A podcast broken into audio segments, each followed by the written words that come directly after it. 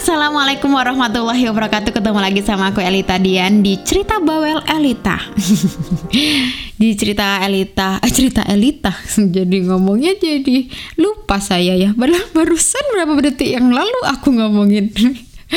Jadi Cerita Bawel Elita minggu ini tuh gimana kalau kita ngomongin soal pandemi, ya kan? Ini benar-benar relate banget dengan kehidupan kita sekarang, ya enggak sih?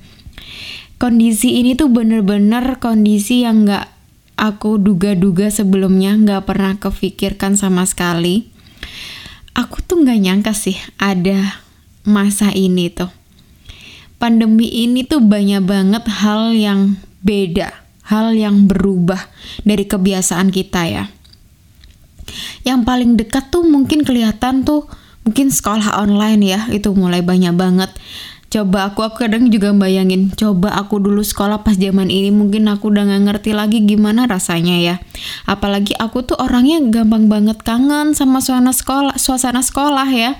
Tapi bukan tugas sekolah ya, please, udah gak mau aku ya.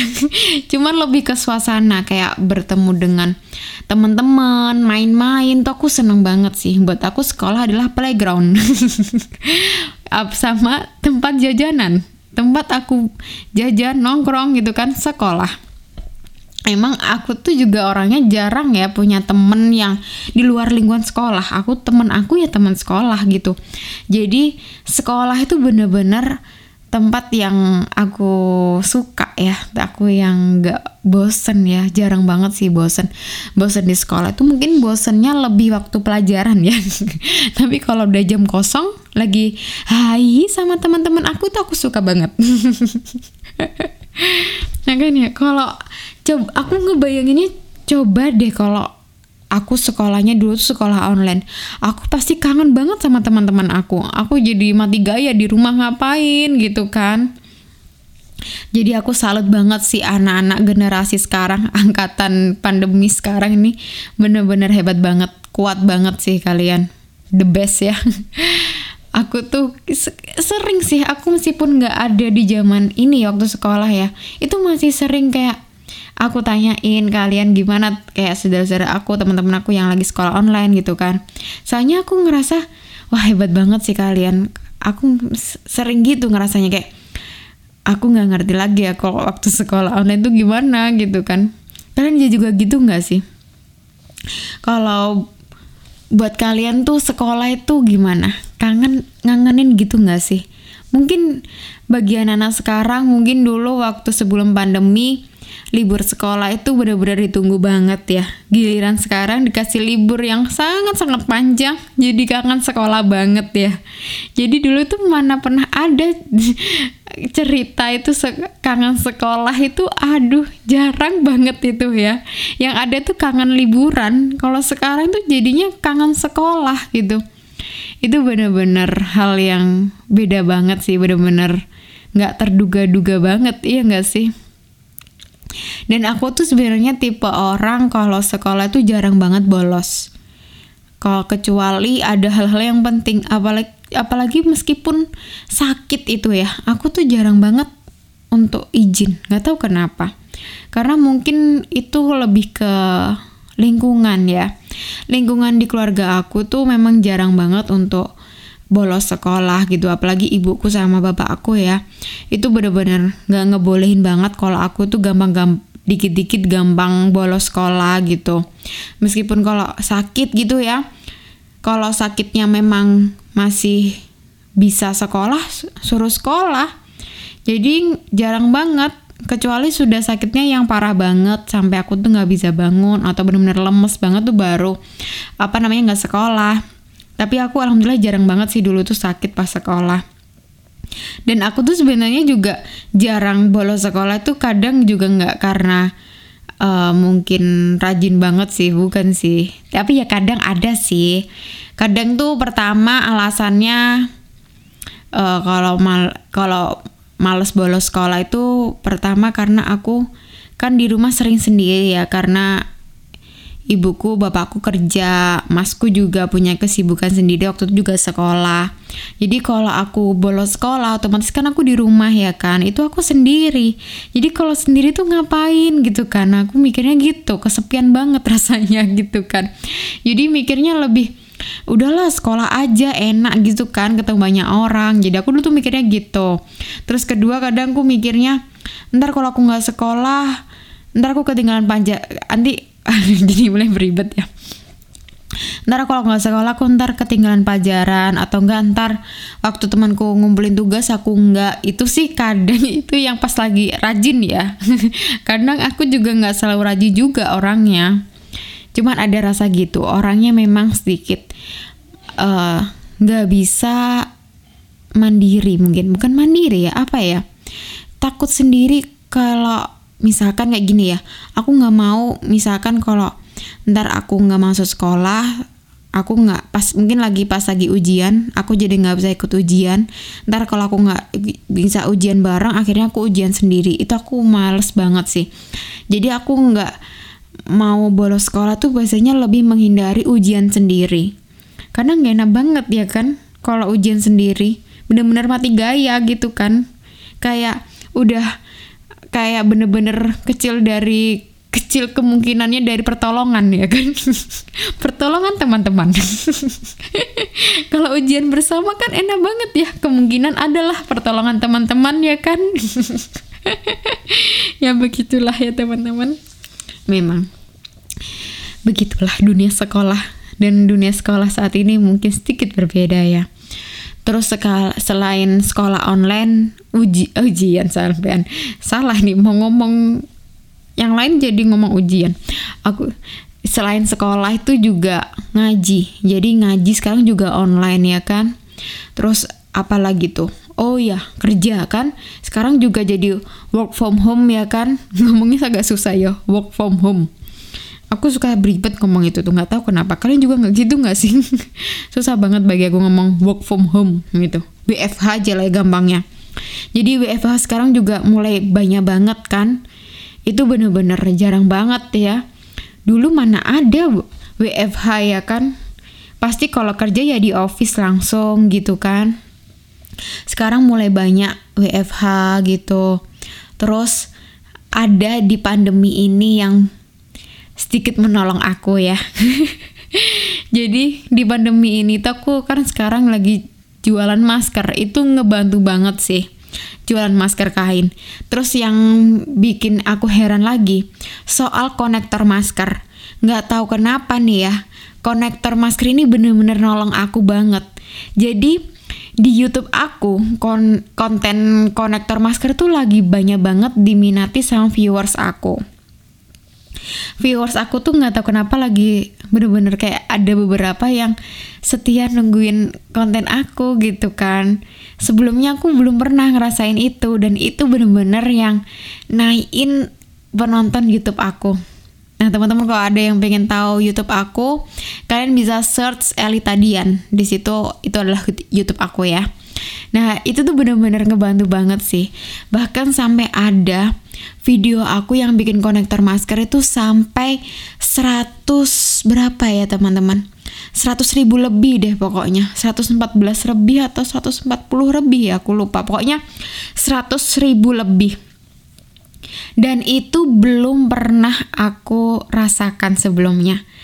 Jadi justru malah saat pandemi itu beberapa video apa namanya video konektor aku tuh viewersnya cukup banyak. Itu benar-benar nggak aku duga sih. Dan itu juga di video konektor aku itu tuh banyak banget yang komen. Sebelumnya aku belum pernah di komen-komen yang sering gitu.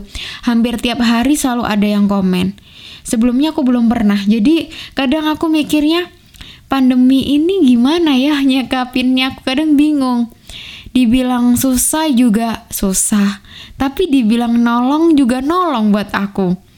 Yes, itulah ya, mungkin ada plus dan minusnya. Pasti manusia diuji itu pasti kan ada apa ya, ada sedikit pelajaran kan, ada gimana ya teman-teman, aku jadi bingung ngomongnya. Pokoknya kan kita dikasih ujian, pasti kita tuh dikasih kepercayaan untuk bisa melewati ini kan. Dan ternyata di pandemi ini tuh bener-bener kayak membangkitkan kreativitas banget sih. Itu bener-bener ngelatih banget. Kadang kita tuh kan gak kepikiran sama sekali ya adanya pandemi ini. Karena adanya pandemi ini kan kadang bener-bener kehidupan kita beda banget kan. Jadi kita jadi kreativitas, bikin apa, bikin ini, bikin itu kan untuk bisa bertahan hidup, ya gak sih? Ya kayak konektor masker ini yang bener-bener aku gak nyangka.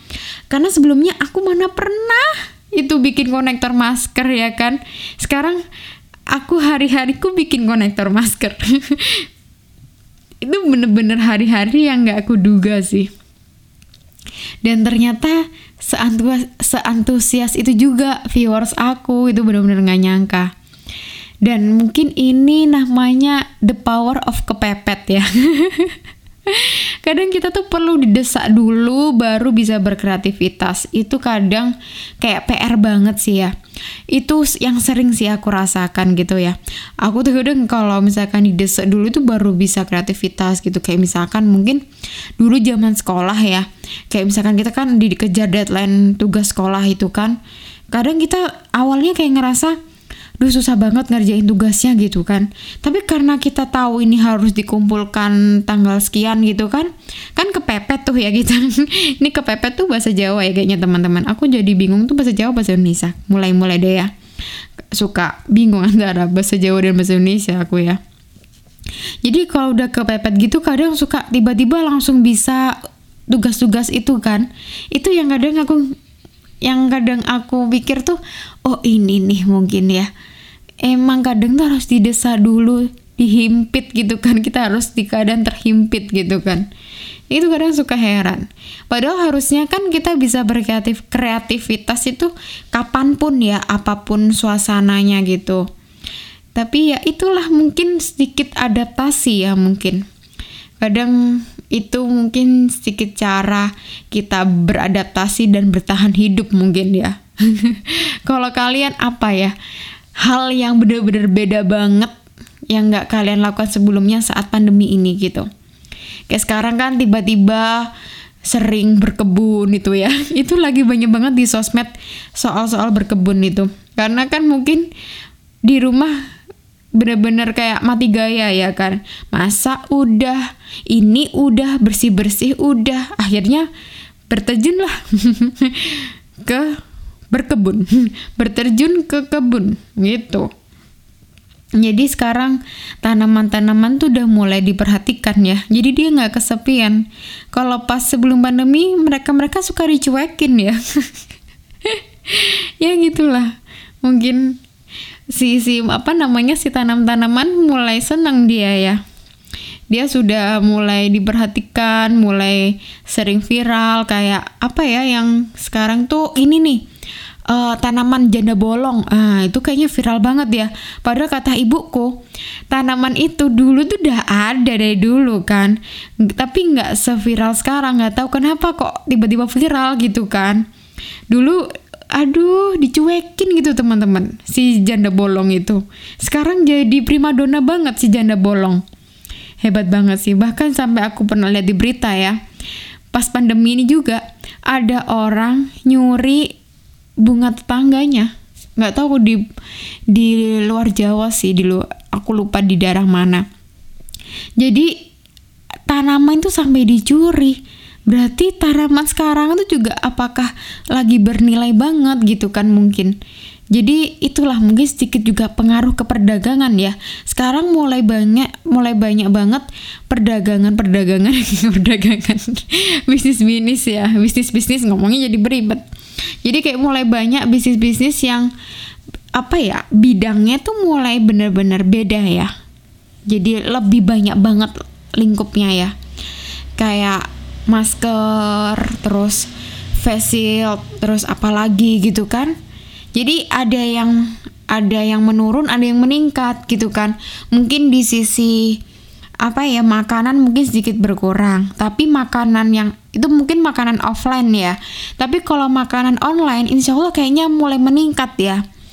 Jadi mungkin itu ya yang sedikit beda ya. Jadi karena uh, kan orang jarang keluar, gak berani kan. Akhirnya bisnis online makin meningkat.